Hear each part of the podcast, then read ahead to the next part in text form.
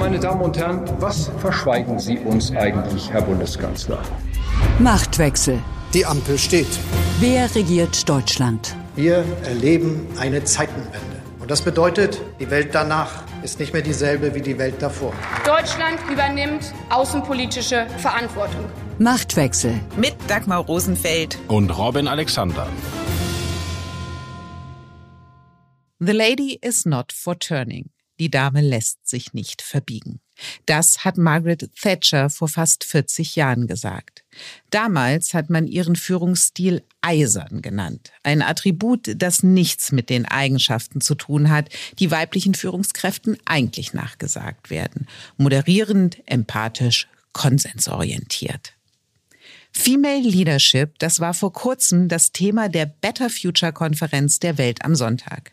Und wenn es um Frauen in Führungspositionen geht, dann ist Robin Alexander der richtige Mann.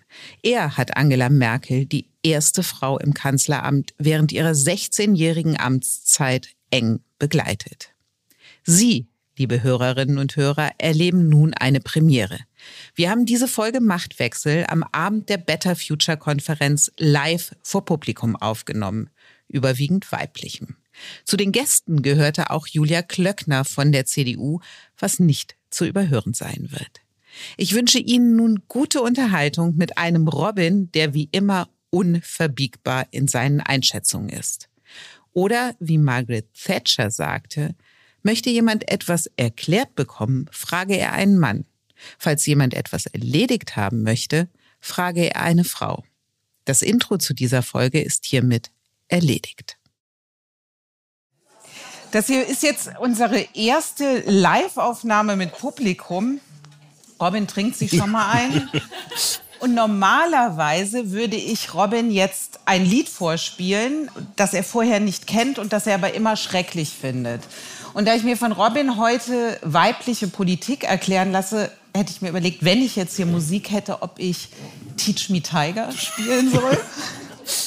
Oder Robin ist Schalke und Großbritannien-Fan. Und wenn man sich das im Moment anguckt, wo Schalke steht und was in Großbritannien los ist, vielleicht Liebe ohne Leiden von Udo Jürgens? Ich weiß es nicht. So, Robin, dir bleibt aber das Lied erspart. Fühlst du dich gut? Na, da wir bei Großbritannien sind, möchte ich auf die Ironie hinweisen, dass äh, Female Leadership von Liz Truss Großbritannien nur 44 Tage in eine Better Future führte. Also, es muss nicht immer klappen. Ja, wir könnten jetzt die schönsten Salat-Vinaigrette-Soßen austauschen. Es ist der berühmte Salatkopf, der nicht so schnell gewelkt ist wie die Macht von Liz Truss. Ich will mit dir aber über unsere Politiker hier in Deutschland sprechen. Ich dachte Politikerinnen. Ja, pass auf. Ich habe mich falsch vorbereitet. Ja, pass auf. Ich fange mit einem Politiker an, um dann auf eine Politikerin zu kommen. Ich mache das total geschickt. Olaf Scholz, Robin, ist noch kein Jahr im Kanzleramt und schon musste er die Richtlinienkompetenz ziehen. Angela Merkel war 16 Jahre im Kanzleramt und hat das nicht einmal tun müssen. Ist das der ultimative Beweis, dass Frauen moderierender, konsensualer und am Ende erfolgreicher regieren als Männer? Ich glaube, die eine so, die andere so. Ne? Also ich hatte ja schon Liz Truss erwähnt ja. und mir würden auch einige Frauen einfallen, die ganz anders in der deutschen Politik agieren als Angela Merkel. Also ich glaube, das ist so die einen Frauenstil, da muss man von weit weg gucken, wenn man den wahrnehmen will. Wenn man näher rangeht, dann zerfällt es doch leider in einzelne Menschen. Olaf Scholz hat ja im Wahlkampf mit der Raute das ultimative Merkel-Zeichen gemacht und hat damit ja Augenzwinkern, soweit Olaf Scholz Augenzwinkern kann, suggeriert, es gibt da eine Form von Kontinuität. Wo sind da die Parallelen von Scholz und Merkel? Das ist super interessant, wenn man sich Scholz anguckt. Der kommt ja aus einer ganz anderen Schule. Der war mal der Generalsekretär von Gerd Schröder. Und wenn man sich alte Bilder anguckt, hat er zum Beispiel 15 bis 20 Kilo mehr drauf. Scholz, nicht Schröder. Scholz, Scholz. Und der argumentiert ausladend, der wird laut, also der, der ist richtig, ja, ein Bully ist er nicht, aber er ist schon so ein ganz klassischer sozialdemokratischer Deutlichkeitsmann. Und der hat sich die Merkel wirklich ausgeguckt. Ach Mist, jetzt bringe ich hier eine Fußballmetapher, merke ich gerade. Das ist wahrscheinlich der falsche. Walk alone. Trau dich doch. Es gibt auch so Fußballprofis. ich bleibe in, ich erfülle jedes Klischee. Ne? Ja. Äh, aber es gibt so Fußballprofis, die gucken sich stärkere Spieler in der Videoanalyse an. und passen ihren Stil an und können den auch, obwohl sie selber schon ganz entwickelt sind, verändern. Und so hat das Scholz gemacht. Also die, die Handbewegungen von Scholz sind reduzierter geworden, ganz typisch Merkel. Die Sätze sind anders geworden. Selbst der Ton von Scholz ist leiser geworden. Hören Sie mal, Scholz redet auffällig leise. Etwas, was man sonst Politikerinnen zuschreibt. Also der hat sich die Merkel richtig angeguckt, wie hat die das gemacht und davon ganz viel rübergezogen über die Geschlechtergrenze. Und mit der Raute, das war ja im Magazin der Süddeutschen Zeitung, hat das dann ja auch noch ironisiert. Ja? Also das ist schon erstaunlich, dass das über so eine Geschlechtergrenze geht. Du hast ja Merkel 16 Jahre begleitet. Was für einen Politikstil hat Merkel und wo ist das Weibliche in diesem Politikstil zu finden? Ich fange mal mit der ersten Frage an, weil das spezifisch Weibliche finde ich wirklich schwierig. Merkel war bekannt dafür, Dinge erstmal zu beobachten. Also wenn eine Diskussion lief, hat sich Merkel immer erst ganz spät eingeschaltet. Und die Journalisten, die ihr wohlwollend gegenüberstanden, haben immer geschrieben, sie wusste schon, wo sie hin wollte und hat das ganz geschickt gemacht, dass die Diskussion dahin gelaufen ist. Und die etwas kritischeren Journalisten haben geschrieben, sie hat einfach geguckt, wie die Würfel gefallen sind und dann das Ergebnis als äh, ihren Weg verkauft. Und ich glaube, die Wahrheit liegt da so ein bisschen in der Mitte. Aber dieses sich zurücknehmen, erstmal zugucken, erstmal Dinge sich entwickeln lassen, auch Leute vor eine Wand laufen lassen, die ganz von alleine von der Wand laufen, ohne dass man nachhelfen muss. Ich glaube, das war typisch Merkel. Und Frau Klöckner nickt.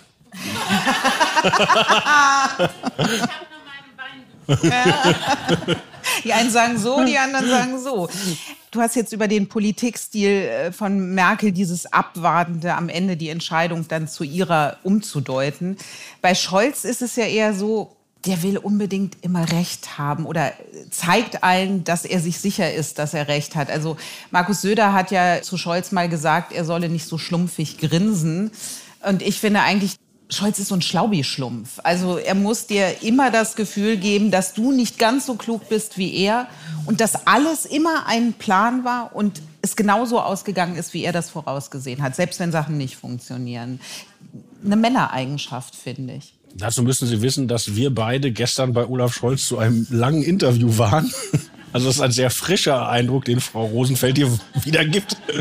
Aber ich glaube schon, also das ist so, woher holen sich Politiker den Kick? Und das ist ganz unterschiedlich. Also es gibt so Politiker, die müssen sofort den Raum dominieren, wenn sie drin sind. Ja, die können nicht ertragen, dass jemand anders erstmal. Äh, und dann gibt es Politiker, die müssen zeigen, ich habe es entschieden. Und es gibt auch Politiker, die haben sowas Seltsames, so einen pädagogischen Eros. Also die erzählen einem ganz viel und als wollen sie einen belehren. Und Scholz hat tatsächlich dieses, haha, ich hab's gewusst, ich möchte Recht haben. Wobei er hatte ja auch oft Recht. Das muss man auch sagen. Ne? Also Olaf Scholz ist in diese Kandidatur gekommen, als das ganze politische Berlin dachte, die, die SPD ist tot. Ja, also das hat alles keinen Sinn. Wir haben alle gelacht und er hat gesagt, ja, wartet mal, mein Moment kommt. Und er hat das bis auf die ich hatte ihn für mein Buch mal interviewt, ein Jahr davor, da hat er gesagt, ich muss nur einmal vor den Grünen liegen in den Umfragen. Dann geht das. Dann habe ich das Momentum. Und ich habe ihn gefragt, ja, wann denn? Dann hat er gesagt, in der Woche, wo die Plakate aufgehängt werden. Weil erst dann merken die Leute, Merkel tritt wirklich nicht mehr an, Laschet meint's ernst. Und es war dann tatsächlich diese Woche. Ja?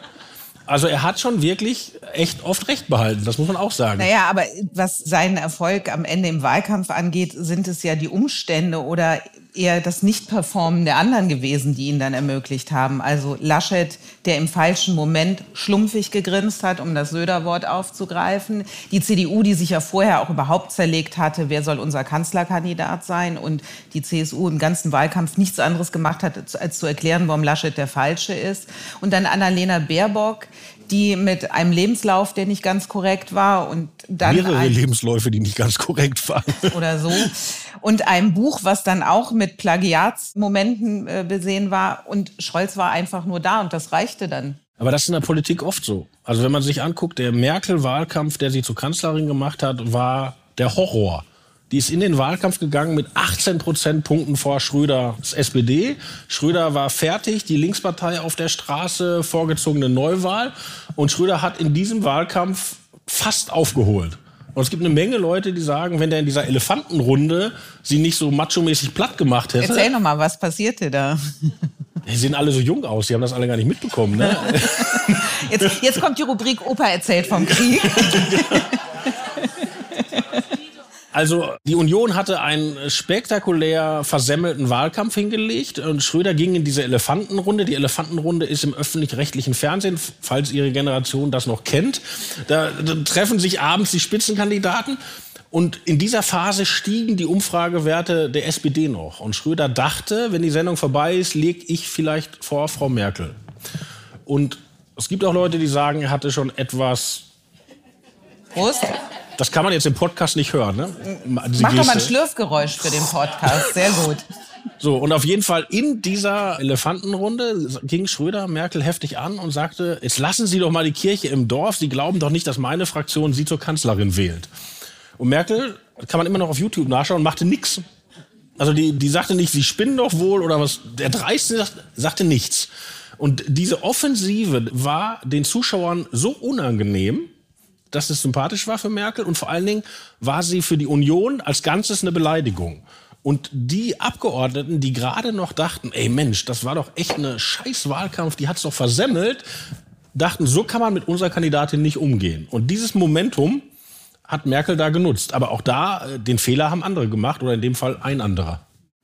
Aber Merkels Partei, die CDU, hat dann doch mit ihr immer gefremdelt. Also die sind nie wirklich eins geworden. Der Anfang war, dass man dachte, das ist so eine Übergangsfrau, die wir haben. Da gab es die Männer, die gesagt haben, die macht das jetzt erstmal, aber wenn wir wieder bei Kräften sind, dann ist sie weg. Dann hat man sie versucht mit, eine Zeit lang hieß sie die schwarze Witwe, hat man sie genannt, weil dieses Männernetzwerk unter ihr immer immer weniger, immer schwächer wurde. Dann hat man, auch das kam aus der CDU, ihr den Beinamen Mutti gegeben. Nee, das kam aus der CSU. Ja, oder CSU. Ja ein, Und das eins. ist natürlich wirklich gemein, weil ja.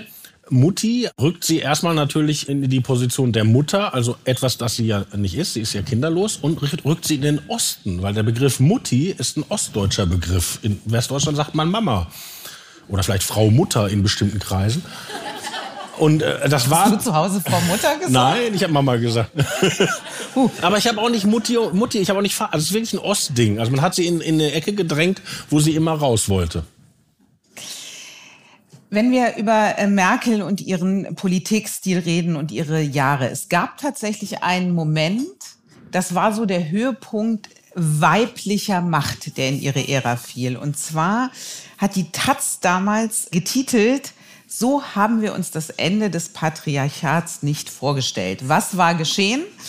Ursula von der Leyen wurde als EU-Kommissionspräsidentin nominiert. Annegret Kramp-Karrenbauer folgte ihr im Verteidigungsministerium. Und an dem Tag, an dem das alles bekannt gegeben wurde, saßen Merkel, von der Leyen, Kram-Karrenbauer jeweils auf einem Stuhl in einer Dreierreihe. Im Schloss Bellevue. Im Schloss Bellevue, genau. Und sie saßen nur, weil Merkel schon damals diese Zitteranfälle hatte. Weil sonst nimmt man ja bei sowas, äh, so eine Vereidigung nimmt man stehend entgegen. Aber so saßen die und wirklich man drei Frauen im Schloss und dann war der Bundespräsident nicht da, der war nämlich äh, blöderweise auf einer Reise. Und ich, war, es Bodo Ramelow, der das austeilen musste? Also ein Landespolitiker musste improvisieren und es wirkte alles sehr, die eigentliche Macht ist weiblich. Genau. Und das Irre ist ja, dass was auf diesem Bild wirkte wie ein lang gehegter Plan und der Höhepunkt weiblicher Macht, war ja eigentlich nur ein Zufall, weil Merkel von der Leyen so richtig als EU-Kommissionspräsidentin ja gar nicht gepusht hat, sondern auch von der Leyen wurde ein versehen. Erzähl mal.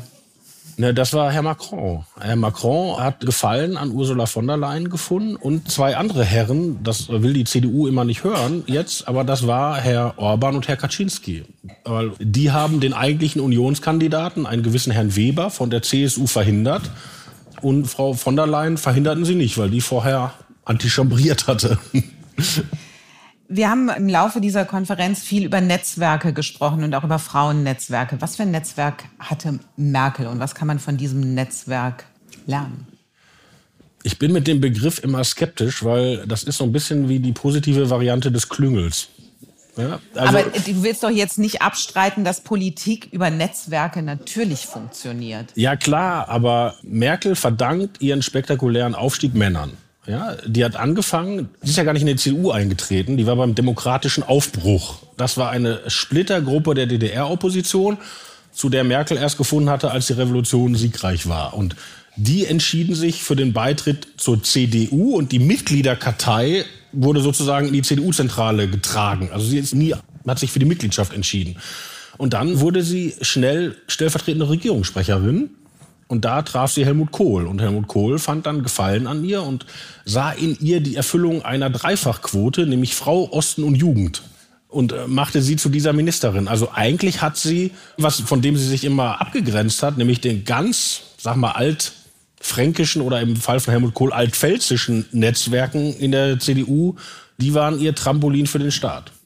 Wenn es um Machtübergabe geht, muss man auch sagen, auch Angela Merkel hat ja versucht, mit Kram Karrenbauer als ihre Nachfolgerin so eine Art Machtübergabe in der Partei hinzubekommen und ist am Ende gescheitert. Ich finde, Ironie der Geschichte ist, dass heute ihr größter Kritiker, nämlich Friedrich Merz, CDU-Parteivorsitzender ist und er es ist, der die Quote in der CDU eingeführt hat, die Frauenquote. Ja, das ist auch sowas, das glaubt einem immer keiner, aber Frau Merkel war viele Jahre eine Gegnerin dieser Quote. Weil die erste Quotenidee in der CDU hatte tatsächlich Helmut Kohl. Also in der CDU ist es immer so, man übernimmt eine linke Idee mit 10 bis 15 Jahren Verspätung und um das zu vertuschen, erfindet man einen ähnlich klingenden Begriff. Also zum Beispiel der, der Mindestlohn heißt dann bei der CDU Lohnuntergrenze. Ist aber das Gleiche und nach zwei Jahren, aber so. Und bei der Quote kamen die auf die Idee, das nennen wir Quorum. Warum weiß niemand. Aber es ging halt dieses Quorum durchzusetzen Anfang der 90er Jahre und Frau Merkel kam ja aus dem Osten und hatte die Theorie, das brauchen wir alles nicht. Das hatten wir in der DDR nicht. Das sind seltsame westdeutsche Dinge. War aber schon Ministerin, zuständig für den Bereich. Und sie hat mal erzählt, oh, ich weiß nicht, ob sie es heute noch erzählen würde, aber ich erinnere mich gut daran, dass Kohl sie zu zwei Abstimmungen gezwungen hat. Und eine davon war dieses Quorum. Der hat sie angerufen und hat gesagt, pass mal auf, egal was du meinst, du bist die Ministerin, du stimmst jetzt dafür. So. Also alles, was sie so an habituellem und auch ausgedrückten Feminismus empfunden hat und artikuliert hat, kommt aus ihrer Spätphase. Nicht in der Zeit, als sie sich noch nach oben kämpfen musste. Da war sie dem sehr abhold. Das war allerdings auch ein anderer Zeitgeist als heute. Haben die äußeren Umstände Merkel dann tatsächlich verändert in ihren Ansichten über Feminismus, über Quoten, über Frauen? Ich kann nicht in ihren Kopf gucken. Ich weiß, dass sie später anders darüber gesprochen hat als früher. Das war eine klassische Entwicklung in der CDU. In der CDU ist das immer so, die Frauen kommen in die Partei und sagen, ich will keine Quote, da hätte ich ja gleich zu Linken gehen können. Und 20 Jahre später sagen sie, jetzt habe ich es eingesehen, ich will doch eine Quote. Und es gibt dafür zwei Erklärungen. Die eine ist, dass sie es wirklich eingesehen haben, dass es ohne Quote nicht geht. Und die andere ist, dass die Quote natürlich auch ein bisschen wie ein Netzwerk funktioniert, um ja, nicht zu sagen ein Kartell. Also dass man, wenn man bestimmte Unterstützerinnen haben will, auch nicht gegen die herrschende Lehre anredet. Keine Quote, aber eine Parität haben wir im Kabinett. Und es gibt auch tatsächlich im 21. Jahrhundert noch Dinge, die zum ersten Mal geschehen. Und was zum ersten Mal in diesem Kabinett ist, dass eine Frau das Außenministerium führt mit Annalena Baerbock. Und mit ihr ist der Begriff oder auch die Vorstellung einer feministischen Außenpolitik in die deutsche Welt zumindest gekommen. Feministische Außenpolitik, was ist das, Robin? Das ist super lustig. Das wurde in den. Nein, es ist nicht lustig. Es ist eine sehr ernste Sache. Richtig. Von der das politische Berlin erst in den Koalitionsverhandlungen der Ampel erfuhr. Da kamen nämlich die Grünen damit an. Und die Sozialdemokraten und die Liberalen sagten, was ist das? Davon haben wir noch nie gehört. Und dann stellten die Grünen das vor und die anderen waren nicht überzeugt. Und sie schlossen den seltsamen Kompromiss, den Begriff in Englisch in den Koalitionsvertrag aufzunehmen. Also der Koalitionsvertrag ist natürlich auf Deutsch und dann steht da, wir machen eine Feminist Foreign Policy. Weil die FDP das auf Englisch erträglich fand, aber auf Deutsch nicht. Was seltsam ist. Und wenn man sich inhaltlich damit beschäftigt näher, dann hat das hat unser Kollege Jack Schuster für die Welt getan. Ich darf einmal vorlesen. Ah, Robin hat sich vorbereitet. Ja, ich komme doch nicht mit dem Messer zur Schießerei. oh, ist das schön. Also ich zitiere den Kollegen Jacques Schuster, der ein freundlicher, netter, sehr liberaler Typ ist, müssen wir dazu sagen. Wer sich derzeit redlich bemüht, das Schlagwort der Stunde zu begreifen und jenseits des üblichen Twitter-Stummel-Jargons verstehen will, was feministische Außenpolitik bedeutet, der muss zunächst durch ein Flachland aus Phrasen wandern unter Stöhnen das Trivialitätsgebirge gestellster pseudowissenschaftlicher Wortmontagen überwinden, um dann durch das Brackwasser schaler Ergüsse zu warten. Es geht so weiter. Wenn Sie den Rest lesen wollen, müssen Sie ein Welt-Plus-Abo abschließen. Die Pointe von Jack Schuster ist, es ist nichts. Es ist nichts. Und ich weiß nicht, ob ich so weit gehen würde, aber er, er dröselt das wirklich Begründe auf. Begründe doch mal. Jetzt, Na, jetzt ich, haben wir. Ich bleibe im Zitat aus Feigheit. Du schiebst andere Männer vor, genau. um dich hier. Ein Klassiker. Ein, ja. Also Jacques Schuster fand dann eine Theoretikerin der feministischen Außenpolitik, die Frau Lunz heißt. Der Vorname ist auf meinem Screenshot leider nicht drauf. Die hat den Institut in Berlin und die hat gesagt, jede Waffe mehr bringt mehr patriarchale Gewalt. Jede patriarchale Gewalt mehr Waffen. Und wenn man jetzt überlegt, dass Frau Baerbock eine Advokatin der Bewaffnung der Ukraine gerade ist, kann es das nicht sein. Also das kann es nicht sein. So. Und wenn man jetzt. Aber feministische Außenpolitik, ich finde es sehr eng begriffen, das auf militärisches, auf Waffen zu reduzieren. Feministische Außenpolitik könnte man, ich zitiere eine kluge Frau, die heute auf dieser Konferenz auf dem Podium gesessen hat, hat gesagt, es ist der Blick aus weiblicher Perspektive, der Blick aus Sicht der Frauen auf außenpolitisches Geschehen. So, und lass uns das mal auf den Iran anwenden. Was wäre die Konsequenz von ja, feministischer ein, Außenpolitik? Das ist ein super Beispiel. Die Find deutsche Iran-Politik hat seit Jahren den Grundsatz, die müssen in dieses Atomabkommen, weil man fürchtet, dass die Mullahs sich eine Bombe besorgen und dann besorgen sich die Saudis auch eine und man hat ein Wettrüsten in einer Weltregion, die schon spannungsreich genug ist. Mhm. Also der Obersatz ist, die müssen in dieses Atomabkommen, man hat auch gute Gründe dafür. Und dafür drückt man bei anderen Dingen sechs Augen zu. So, und diese anderen Dinge sind die Verfolgung von Homosexuellen, die Verfolgung von Kommunisten, die Verfolgung von Schriftstellern und die Verfolgung von Frauen. Und das ist seit Jahren so. so und hat sich diese Iran-Politik substanziell verändert, seit Frau Baerbock Außenministerin ist? Nein. Nein. Das ist das alte Kalkül, der alte Widerspruch. Ja, und man konnte vorher der Meinung sein, das Ziel des Atomabkommens darf nicht alles überstrahlen. Und man konnte vorher der gegenteiligen Meinung sein. Und man kann es jetzt noch. Also das lässt sich nicht operationalisieren. Es ist einfach. Also ist das für Fötung. dich ein, ja, ein Ideal, was an der Realität scheitert? Nein, ich, ich würde mir das gerne erklären lassen. Aber selbst, also im Bundestag gab es ja diesen schönen Schlagabtausch. Friedrich Merz versuchte das zu ridikulisieren. Mhm. Und Baerbock antwortete mit einem Verweis auf die Balkankriege in den Balkankriegen hätte es Vergewaltigungen gegeben und es müsste Ziel einer feministischen Außenpolitik sein, diese zu verhindern. Hatte auch den Tag damit gewonnen und die Öffentlichkeit. Nur, es war auch die Außenpolitik von Joschka Fischer und von Hans-Dietrich Genscher in den Balkankriegen diese Gräuel zu verhindern. Ich meine, deshalb haben wir die doch bombardiert. Ja? Also ich lasse mir gerne erklären, wo der spezifische neue Ansatz ist. Aber bisher ist da noch nichts gekommen. Lass uns noch einmal zu Merkel zurückgehen und auch ihr Erbe. Wie würdest du das Erbe Angela Merkels für das politische Geschehen, für politische Debatten, für äh, politischen Stil tatsächlich, wie würdest du das beschreiben? Weil nach 16 Jahren muss ja was Prägendes bleiben. Diese wahnsinnig langen Kanzlerschaften sind ein Strukturelement der deutschen Geschichte, die es sonst nirgendwo gibt. Also 16 Jahre in einem demokratischen Betrieb gibt es gar nicht. Wenn man sich anguckt, wer mit Merkel so lange dran war, gibt es nur Erdogan und Putin. Und die haben das Problem mit den Wahlen nicht so ganz. Also Merkel hat es wahnsinnig lange geschafft, aber schon Kohl war eine Anomalie. Das fanden alle wahnsinnig seltsam, dass dieser Mann 16 Jahre das alles macht. Und Adenauer war auch seltsam. Und wenn man so will, selbst diese ewig lange Bismarck-Zeit im 19. Jahrhundert fand man in Frankreich und England immer komisch. Also irgendwas haben wir Deutschen, dass wir so lange an den Leuten festhalten, wenn die wie zum Beispiel Kohl, ja erkennbar irgendwann auch aus der Zeit gefallen waren. Und das Besondere, wenn man sich das historisch anguckt, ist, dass die Leute eigentlich am Ende dieser ewig langen Phasen immer die Faxen dicke haben. Also als Bismarck weg war, atmeten alle auf.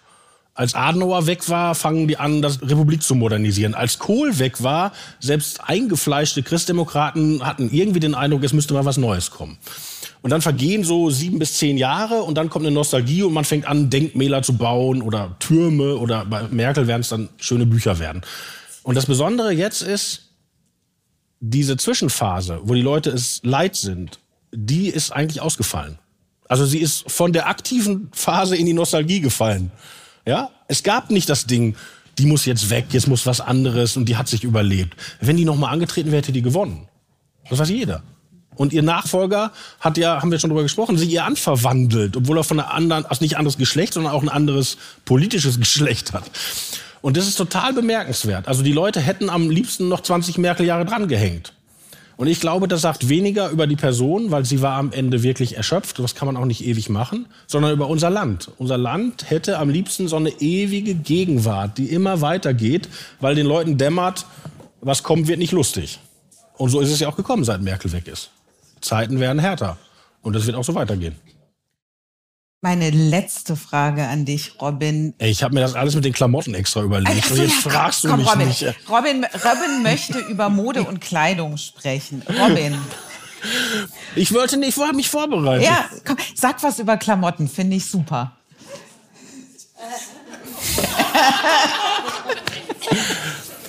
Das Besondere bei Merkel war doch der Klamottenstil. Immer die gleiche Hose, immer der gleiche Blazer. Eben, ja, genau. Eine Erkenntnis aus der rechten hinteren Ecke. Sehr gut. Das ist so. Wenn Männer in die Öffentlichkeit treten, können sie einen Anzug tragen wie eine Uniform. Wenn Sie dazu nachlesen wollen, empfehle ich die Historikerin Barbara Winken, die ein fantastisches Buch über Mode geschrieben hat. Männer sind in der Öffentlichkeit nur noch ihre Funktion. Frauen hingegen müssen noch Stil haben, schön sein, jung sein, whatever. Das, ja, langsam, langsam mit den jungen werden, Robin. Und Merkel erfindet ihren Style eigentlich dazu analog. Das ist ihre Kanzlerin-Uniform. Es ist ihre Kanzlerin-Uniform, deshalb ist es immer gleich. Wir müssen Frau Klöckner zur Ruhe mahnen. Bitte. Wir sind ja nicht in der Unionsfraktion, Frau Klöckner. Es ist keine Fraktionssitzung, genau.